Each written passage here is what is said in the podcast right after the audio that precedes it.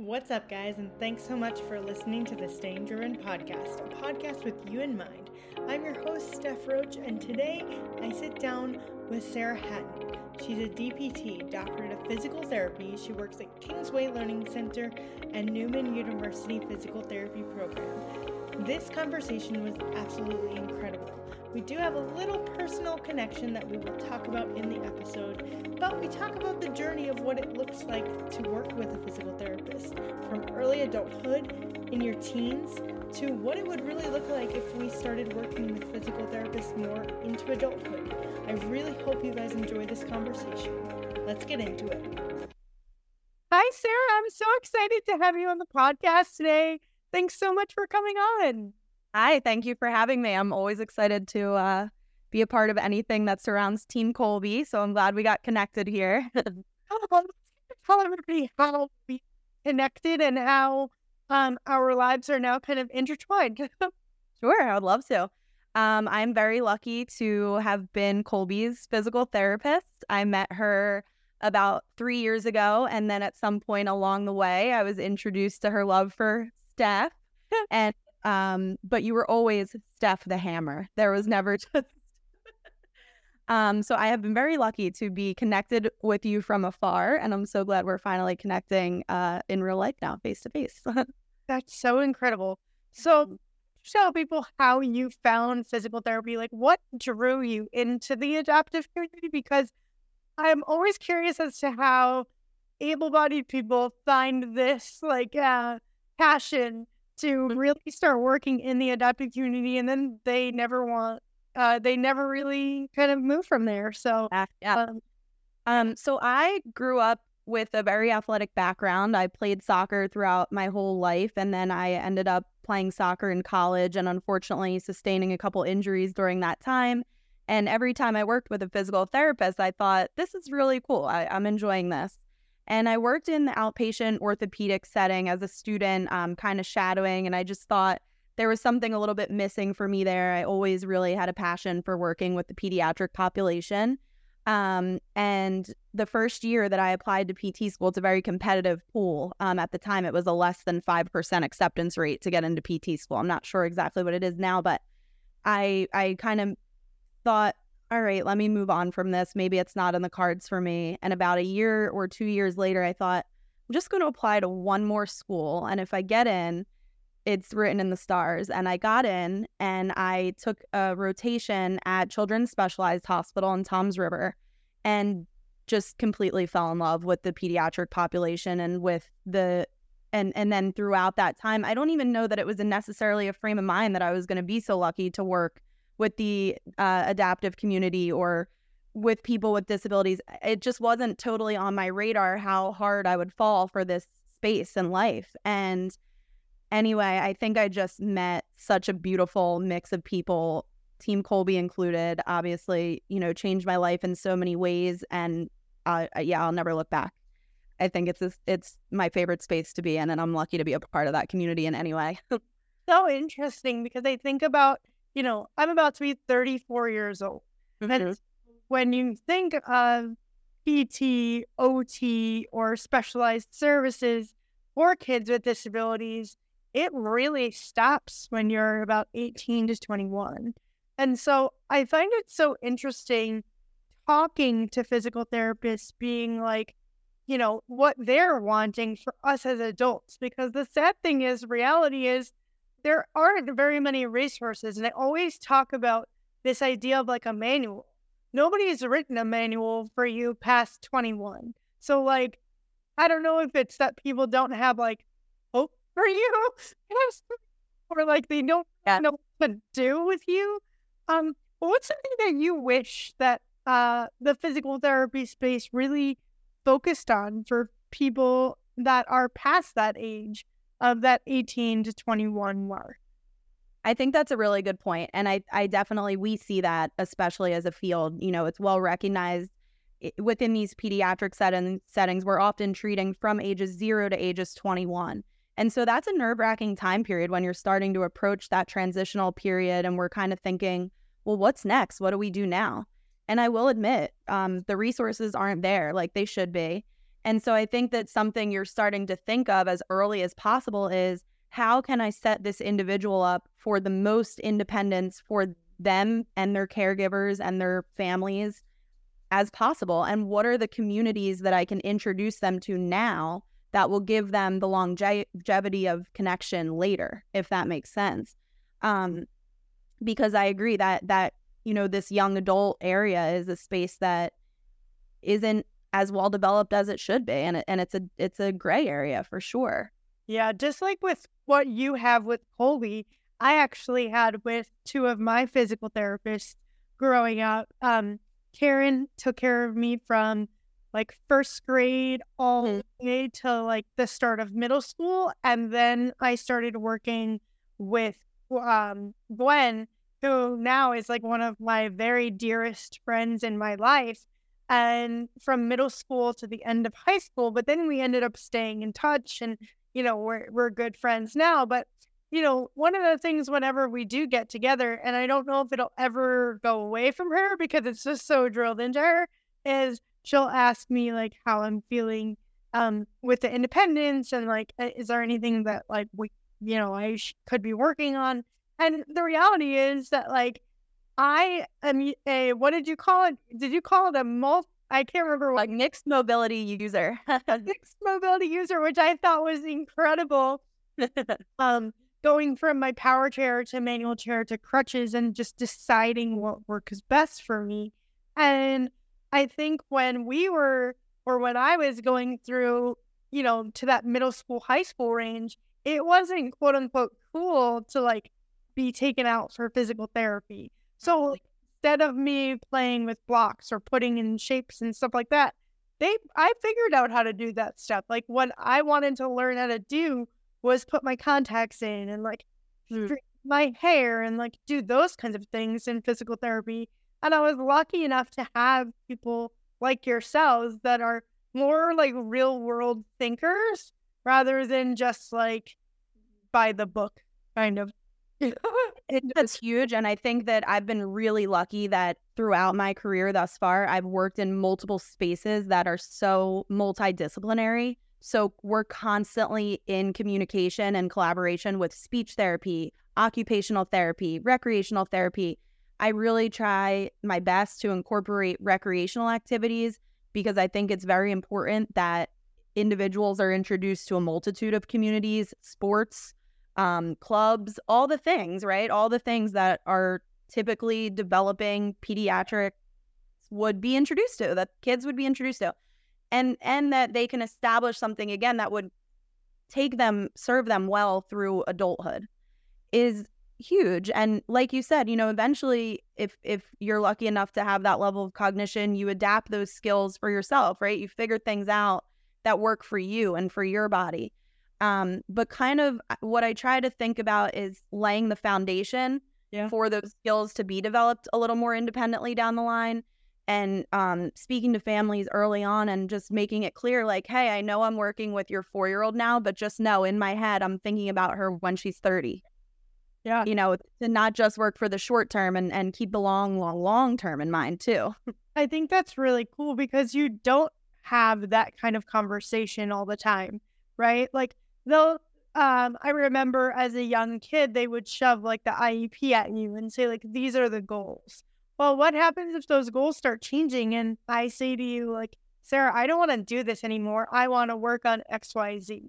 And I think that's something I mean you and I both um asked Amanda for permission if we could talk about this situation, but I think that's one of the things that I find so powerful in what she does and the way that her and Colin have decided to parent with Colby is allowing her to make the distinction and the decision of what she feels most comfortable with on a daily basis. So, if for some reason she feels like she wants to use her walker, but then wants to use her crutches or wants to use her cane, she can do that. And I think finding that power in like, again, I'm a little, a lot older than Colby, but I also grew up in a family that didn't really allow me to make those necessarily those tiny decisions.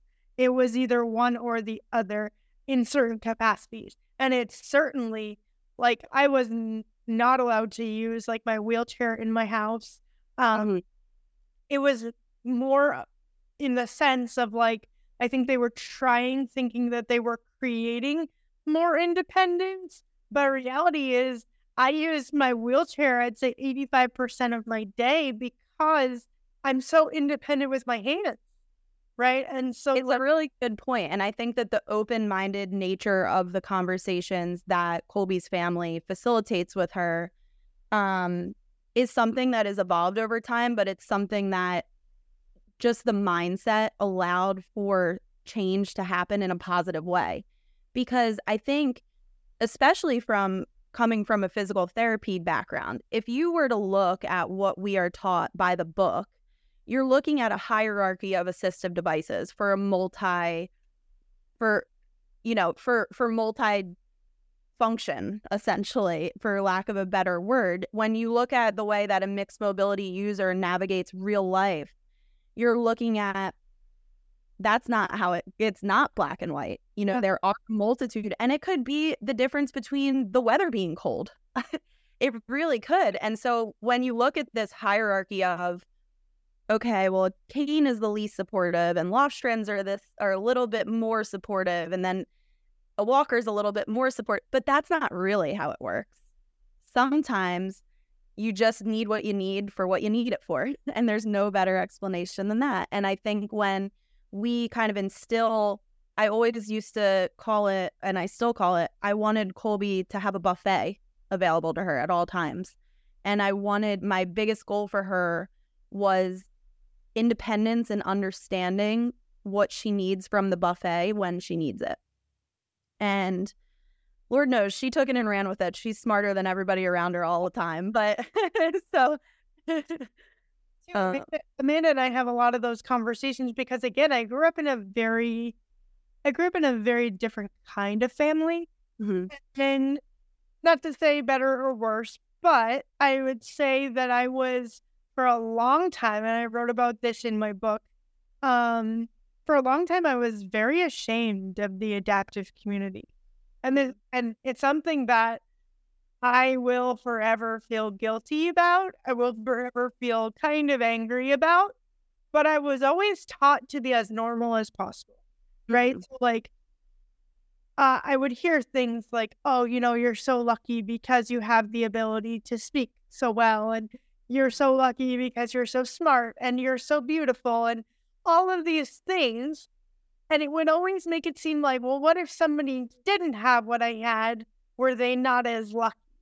And and I think that's such a damaging way of of viewing things. And again, we live in a time now where the things we did in the '90s were probably not as acceptable as they would, but, yeah, as they would be now. But I really think I had a lot of internal ableism, like inside of me, and like I, I hated to to think that anybody would associate me with any sort of group of people or just that group of or, or just one group of people. And so this idea that like using a wheelchair it took me a really long time like i would never allow people to take pictures of me in my chair. I would always stand up and get out. And it was tough for me. It was like it was hard to get in and out of the chair but i would do it because i wanted to look as quote normal as possible. Eh and you know that that's not mm, healthy, right? Like that's I not speak to that somewhat on the other side of the fence where I I definitely recognize what you're saying to be so true in that our mindsets have changed, you know, from the 90 like from when we were younger. I'm 32, so we're right around the same um the same age and I, I don't remember there being like widespread availability of physical therapy services and that it just wasn't something that we were ever alert were aware of in in the way that we should have been and i think that the standards have changed so much. I think that when we were young the standard of acceptance quote unquote was don't stare. Don't just be polite just be kind. Now we hold ourselves or at least i hope we're beginning to hold ourselves into a much higher standard and that it shouldn't be don't stare. It should be be inquisitive. Right. Ask a question. Ask a question. It it needs to be more. It needs to be better and I can relate on the other side of the fence to the ableist mindset that we're all breaking ourselves out of i think as a as a culture and and hopefully you know as a world. Because i will say like i've approached a conversation before even recently where i'm i'm working with a mixed mobility user or somebody who i recognize is, is going to become a mixed mobility user. And in the same two weeks that they've maybe learned to walk independently i'm nervous to also say hey i think we should look at a wheelchair yeah. Because it's not your it's not the the standard thought process. I think that there is a lot of stigma that still surrounds what a wheelchair means. Whereas what I'm trying to say is, hey, like great, we're we're learning to walk. That's excellent. But for community distances or where, when you guys go to Disneyland, wouldn't it be amazing to experience the independence of a wheelchair versus using an adaptive stroller? So just reframing our mindset and then being able to reframe the mindset of others, I guess, it is a slippery slope. Yeah, there's another perspective, I think, too, as somebody that's, you know, my level of fitness has changed over the years so many different times. But I have noticed that be- uh, when I use the wheelchair a lot more just to be independent around the house, sometimes I'll go a whole day without walking and I'll like forget that that's like important. And while there might be people that live with paralysis now or or have a certain situation where they don't have the ability to walk, like if you don't use it, you lose it, right? And so like one of the things that I am like deathly afraid of now, which I used to never be, was getting on eh, like up and off the floor. And yeah. And I just I'm scared of it. And I don't know if it's because I've just like I don't do it every day. I don't I've lost like that that kind of touch. But like I used to just throw myself on the floor and pick myself back up all the time. And now I'm like, God help me if I fall, you know? Right, right. And you don't you don't want that.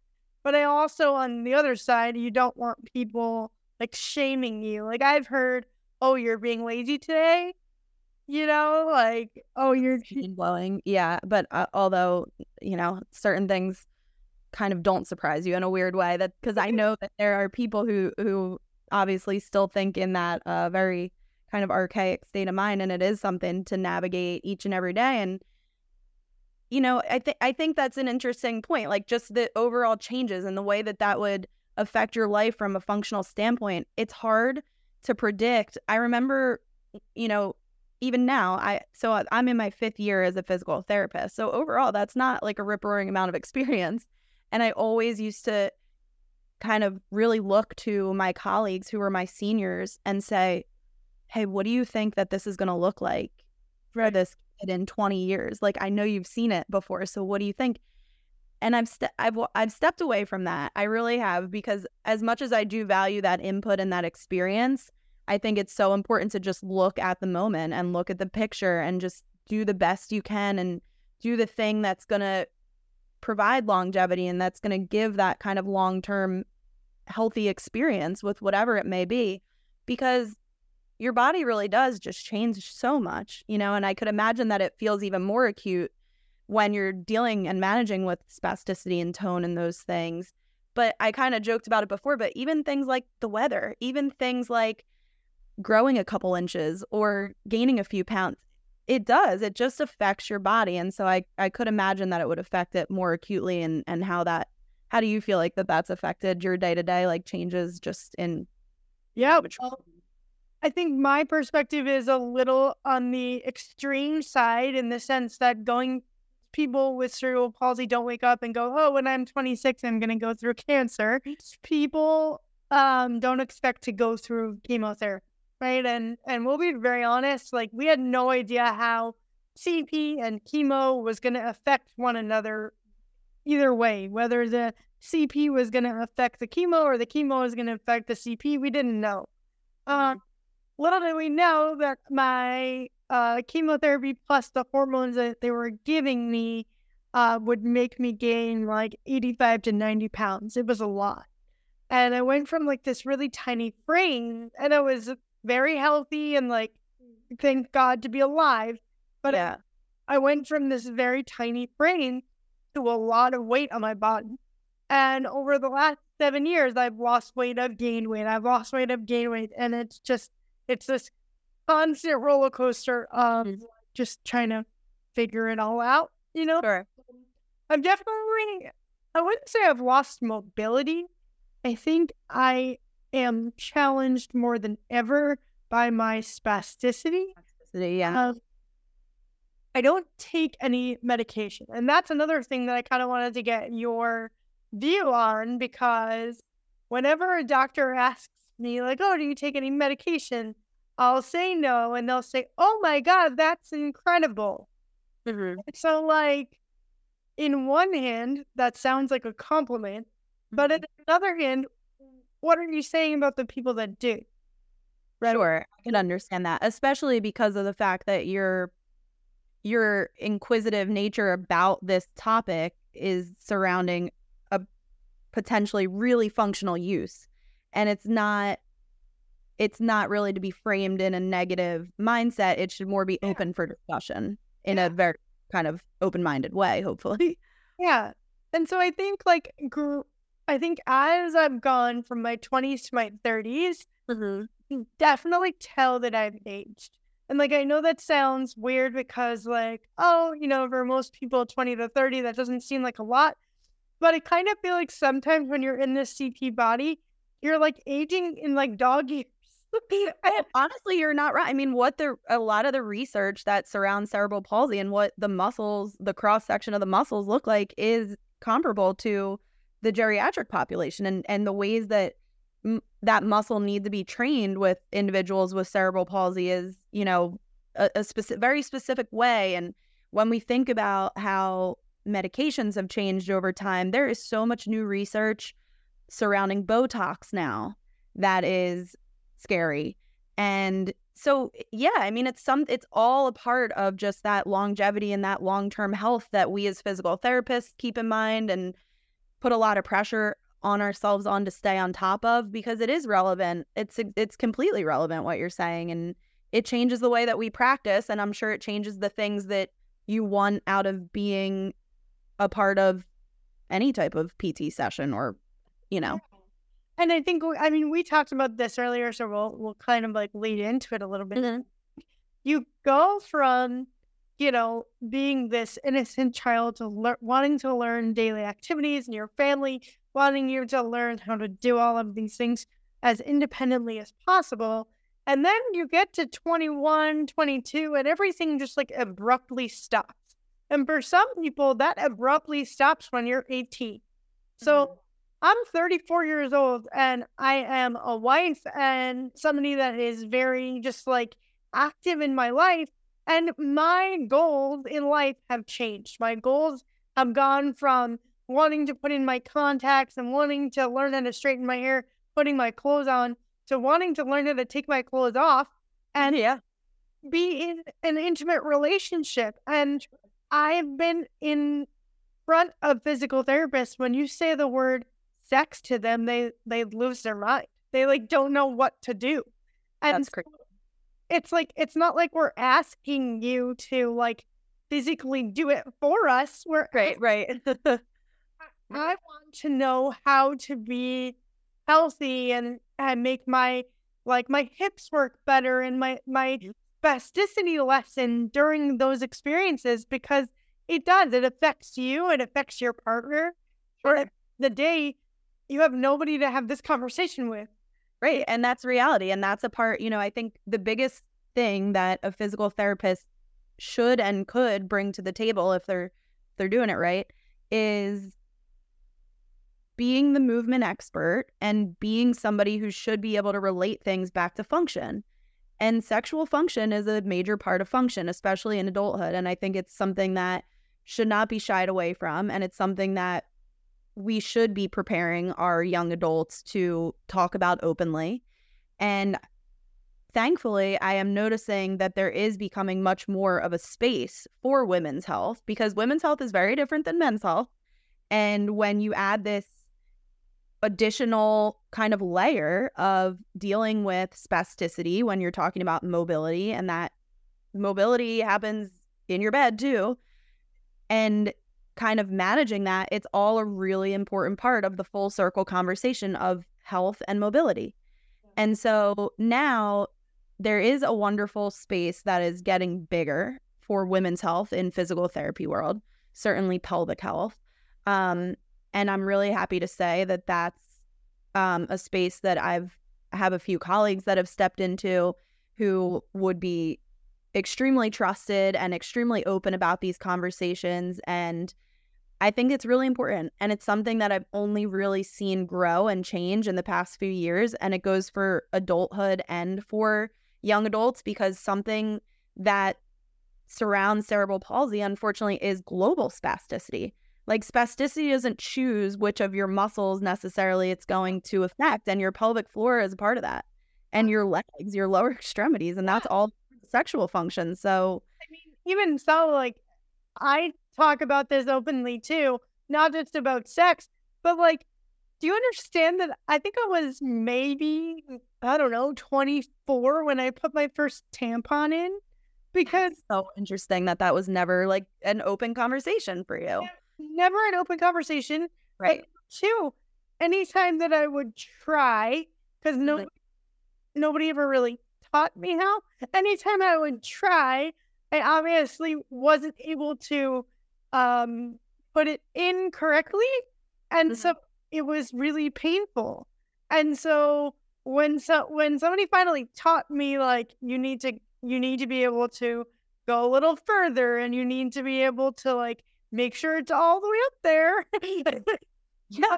When you don't have the dexterity to literally take your thumb and your two fingers and like do, sure it's like yeah, and you're talking about adductor tone, like your legs want to stay together, body's working hard. And when we look at like that pediatric population, I think now it's become such an important part of the conversation. There's a lot of practitioners local to me who are becoming pelvic floor specialists for kids, specifically to start conversations like that as they go through puberty, not when they're 24 and they're going like, what the heck am I doing? Yeah, because I think the more that it's not talked about, the more that it becomes hard to talk about. It just kind of snowballs. And I don't it, know like if it's because it's like it's like socially taboo to like, right. talk about periods and talk about having sex, but like right. everybody everybody knows these things happen. So like, yeah. like my I'm not sure if that too like I'm wondering I guess sometimes I could imagine that the lines get blurred sometimes because I'm not sure I definitely think that that's probably a a thing that maybe that stigma surrounds the dis like disabilities a little bit eh, yeah. like or maybe that's an added layer but I certainly see it too with just my friends who are females and I yeah. think the womanhood mixed with like is an interesting combination to kind of breach because I've had friends like come to me who have like recently had children and been like my like body literally feels like it's like falling out of my butt. And do you like as a PT like what can I do about it? And I'll refer them to pelvic floor like thank God that space exists now. But it's hilarious that you say that because I recognize it on the side of being a woman and I can't imagine having that added layer of management. And it's a it it's also like appalling that nobody ever spoke to you about that as a teenager. Yeah. Remember, I remember getting the book about like, you know, pads and tampons and all that. Stuff. Yeah. But like, there are some conversations that I'll have with Amanda that I'll be like, and we are like reverse for a second, and like, cause we're like the same age. Mm-hmm. And I'm, do you want to go back in time and like yes. Yeah, that's so interesting. I'm really glad you brought that to my attention actually, because I could, it's probably something that I could do a better job of as well, like helping to facilitate those conversations or at least making the right referrals in that space, especially for like right now, I have a little handful of like sweet teenagers that I'm treating who have diagnosis of cerebral palsy. And I think for so long, the conversation has surrounded their medically based health. Yeah. That sometimes female health doesn't necessarily make the cut for what the conversation's going to be. Like, and I think that that's something where, like, I think about nobody ever taught me about like an applicator or like what that could do, like dexterity wise, or like, uh, even now, if if I ever choose to use a tampon, it literally feels like an Olympic sport, right? Yeah. Like when and like Yeah. when, when I achieve it, I'm like, oh my god, it's you know, I'm so proud of myself. But yeah. At the end of the day, like that's something that that does need to be talked about because, like, I think about too, you're now in the space where like you're, let's say you're 11, 12 years old, you're going through that, right? And Mhm. then go into your your 20s and your your you know early 30s and you're talking about sexual health but then what happens when you want to talk about getting pregnant Right. There- there's nobody there like you'll i yeah. I just went to a doctor to talk about that and like no, there's nothing there's nothing there's nothing It's such a niche. yeah, it really is. no? Can I ask you, like, you mentioned growing up that your experience was a little bit different as far as, I guess, maybe acceptance is a good way, or, or kind of Uh, what your experience was. Would you have been open to having that conversation facilitated by a PT? Like, would that have been a comfortable space for you? A hundred percent but that's That's where- good to know. It is good to know, I guess, from my perspective. Like, you know, that's where you, you kind of just yeah i think you just brush over it like so I, it's yeah that's not okay it's a good thing that you bring up I don't think, and this isn't something that um I I, I don't know how to say without it sounding negative, um because I, I don't mean it in a, in a negative connotation, oh, that's okay rip. but most I don't think I was raised by people that had any sort of like um had like the I don't know how to explain it like the emotional component really or like Yeah. or the patience necessarily like and I'll give my mom so much credit like Mhm. and you know my parents did an amazing job in the sense of like allowing me to be as independent as possible but even so, like I'll joke with my mom and she'll tell people, you know, she basically kind of like raised herself and like me and my siblings, like, you know, we did what we had to do. But um, I don't I don't know that I they had the same patience that somebody might have now. Mm-hmm. Makes sense. it's a yeah that does make sense i think it's something um too that we constantly like as physical therapists have to remind ourselves are we checking every box?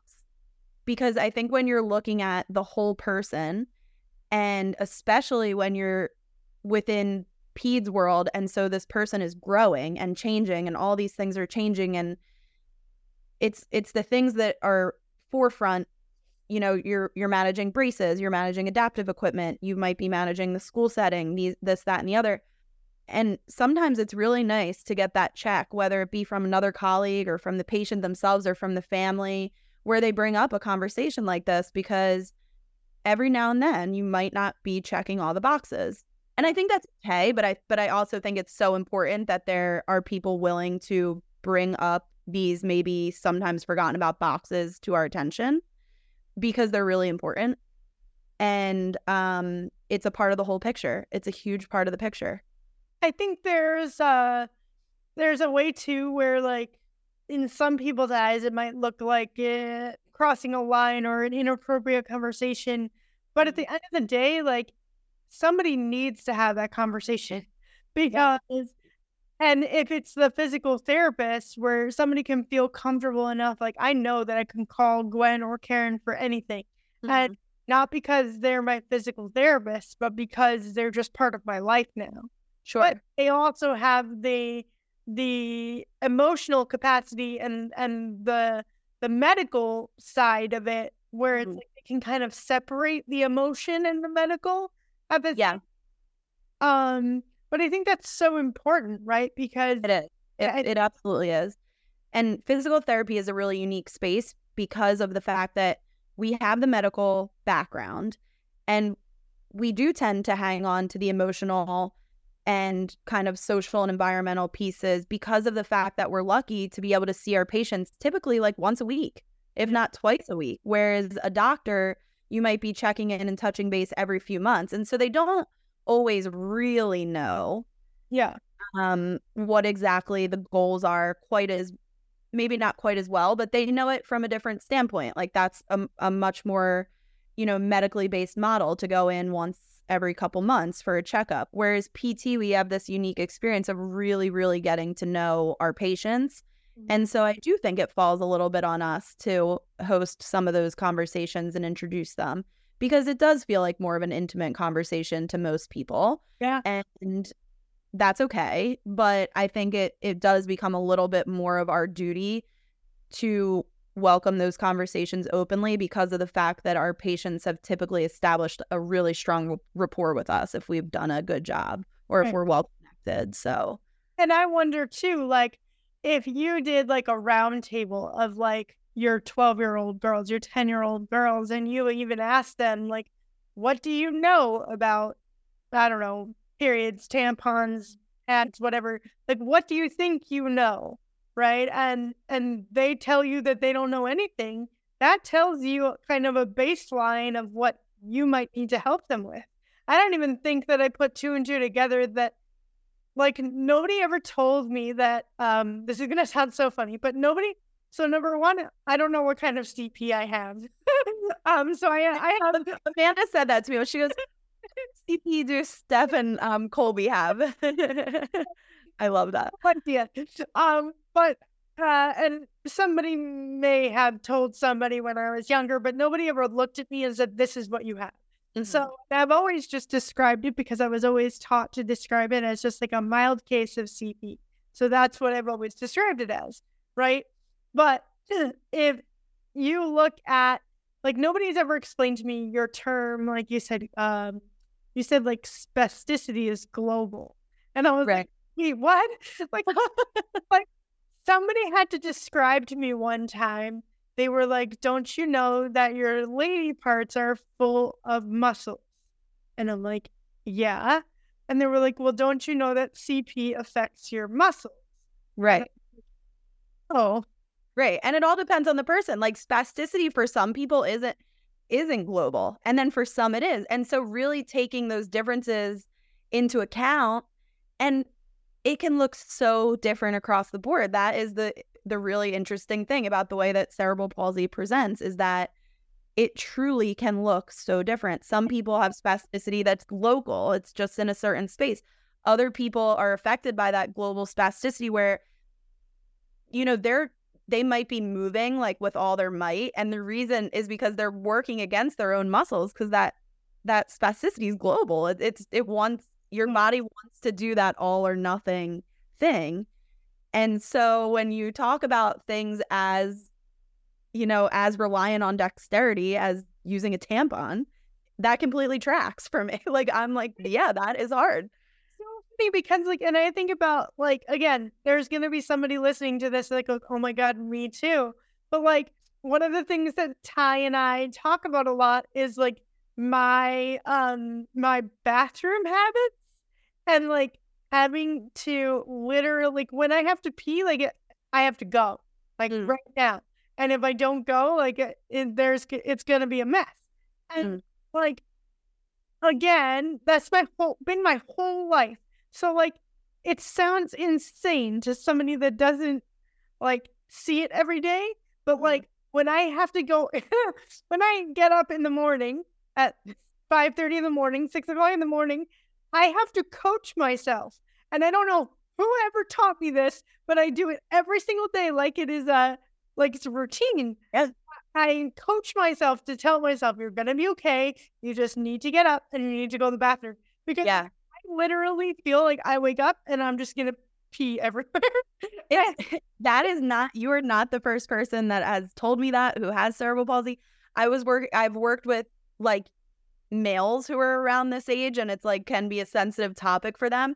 And I'm like, listen, don't even wait for your body to tell you you have to pee. When your eyes open, start moving to the bathroom. Like just get on it because you do have to pee. Um, and that pelvic floor specialty, I think you would be so interested in that because that is the exact space that they're working with is that you know when you're talking about abnormalities in muscle tone you're the pelvic floor and those muscles are not discriminating oh i have so, i have so many questions there's just there's so there's so many things that are like going in light bulbs in my brain. I'm like, oh my god. It's funny that you're saying this because I have right now I'm in a school setting and I'm treating a little boy and he's seven and he has cerebral palsy and we're trying to work on, you know, going to the bathroom on the potty and we have an adaptive seat to help him be comfortable and help him to relax those muscles so that he can fully empty his bladder and talking, you know, surrounding the conversation of what it feels like to have to go pee and all these different things. And yesterday he goes, Ooh, ooh, Miss Sarah, I, I have to pee. And I said, Oh, that's good. That's great. Okay, let's go to the bathroom. And he says, he says, he goes, God damn it, I'm already peeing. And I was like, okay, well, that's not a nice word, but it's okay. You tried. You know, he felt it. But it was as soon as he felt it, he was already going. Um, so you're not alone in in that uh, feeling. So interesting because it's like I felt like my whole life. I'm serious. Like I'm being so serious when I talked to you the other day because we talked uh, a couple days ago about something completely different. And when I had just a text conversation with you, I was like, I want to be friends with this girl. like when I talked to you and we talked about this idea that you had, and then you talked to Ty, and you had said that term like mixed mobility user, and I just my brain like exploded, and I was like, oh my god, like I just wish there there were more people like you. Uh, oh, if I'm being because I feel like there people don't have this type of conversation. Now I am very open. I will talk about anything. If you ask Amanda the first time I ever met her in person, you ask her how that went, she'll just make um I'm the same way and I think Amanda's the same way and you know, I I like to have it all out there on the table. I'm not really shy about anything. There's not nothing that's very private for me. And I think that's like one of my favorite things about this field is like that connection and the ability to help people in ways that might not necessarily span like your normal thought process. And these yep. things are real. And you are not the only one that has experienced that. I'm sure there's a lot of light bulbs going off for people mm-hmm. that would hear this, but it is so interesting because it's something that we all deal with every single day. So and it's such a huge part of life. And it just doesn't, it, yeah, for whatever reason, it just doesn't make it on the docket a lot. I don't know what it is. I don't know if it's like a, you know, that makes me like want to go to a pelvic floor specialist. Oh my gosh, I would recommend it completely. Like I've recommended it to friends who are like about to have a baby, friends who have cerebral palsy, kids. I'm I'm taking a pelvic floor uh, class now for the pediatric setting, and um, it's really interesting. It is it it interests me a lot. There's all kinds of different ways to kind of help with this exact thing that we're talking about. Um, but it is, I think it is though. It seems to me like a relatively newly exploding space for yeah. sure. Like when I graduated in 2018, it was definitely something that was brought up to us and spoken about to us. And since that time, I have met so many more colleagues who specialize in this area. And I think it's amazing to say because it's really an important space. It's so important. That's awesome. Yeah. I feel like, and I know our conversation has gone in so many different directions, but I feel like it's there's such a big conversation, and this needs to really be the start of it in the sense of like, there are medical professionals that want to help you, there are physical therapists that want to have the bigger conversations with even families of saying, hey, like, have you thought about XYZ as he or she or they go through um you know, school and what that's going to look like. And I also think, what do you think about like the power of having a physical therapist follow you? Like, I think it's, I think it's a really uh, unique opportunity, truly, and I feel lucky to have had it with quite a few patients, and I hope that our relationship continues. Um, number one, because I think for both sides of the fence, it could be really rewarding yeah to have kind of gone through so many different changes and so many different phases in life kind of together with a set of eyes on you who you know has seen it from the beginning and watched it evolve um but i also think that there is a lot of power in episodic care and what i mean by that is going to physical therapy for periods of time where you're working towards specific goals and meeting those goals and then taking a break to enjoy life. And I think that's one of the things that's a hard space to navigate because I think that sometimes families and parents who are committed to physical therapy take a lot of pride in the fact that they're going every week. And then when they take breaks, almost surround themselves with this feeling that they're being like lazy or not committed. And that's not the case at all. I think it's just as important to start to get into sports and find communities that are recreational as a and therapeutic in their own ways and sometimes that comes with taking a full stop break and just learning your own body for yourself. So I will definitely say like I love that longevity and I and I do value those long-term relationships so much, but I think it's also important to step away from your physical therapist sometimes too and just live your best life as an individual if that makes sense so interesting that you say that because and I tell Amanda this all the time that her friendship with me and my relationship with Colby is very, very, very special, but it's also very healing. And mm-hmm. um because again, I came from the the the growing up space of I had therapy eight times a week. Occupational physical therapy literally eight times a week. There is seven days in a week. And the term lazy was used so much to a point that like it still triggers me that if I'm if I'm not doing something, I am being lazy. And mm-hmm. it's it's really sad because I, I, I know I'm not a lazy person and I know there are people with disabilities that aren't lazy. But again, it was such a term of being like, you're not working hard towards being as normal as possible or mm-hmm. fixing the issue. And I think that's something that I hope that we get away from is CP never is going to be fixed. It can and it's never it's never going to just disappear, right? Whereas things can get easier for people, but there's also ways where people are born into a certain way. Colby was born with way more ability functionally than I was. There's no two ways about it. She has better balance than I do when I did at that age. Like, I was always using a walker or two crunches. There's like, I was never just using a cane.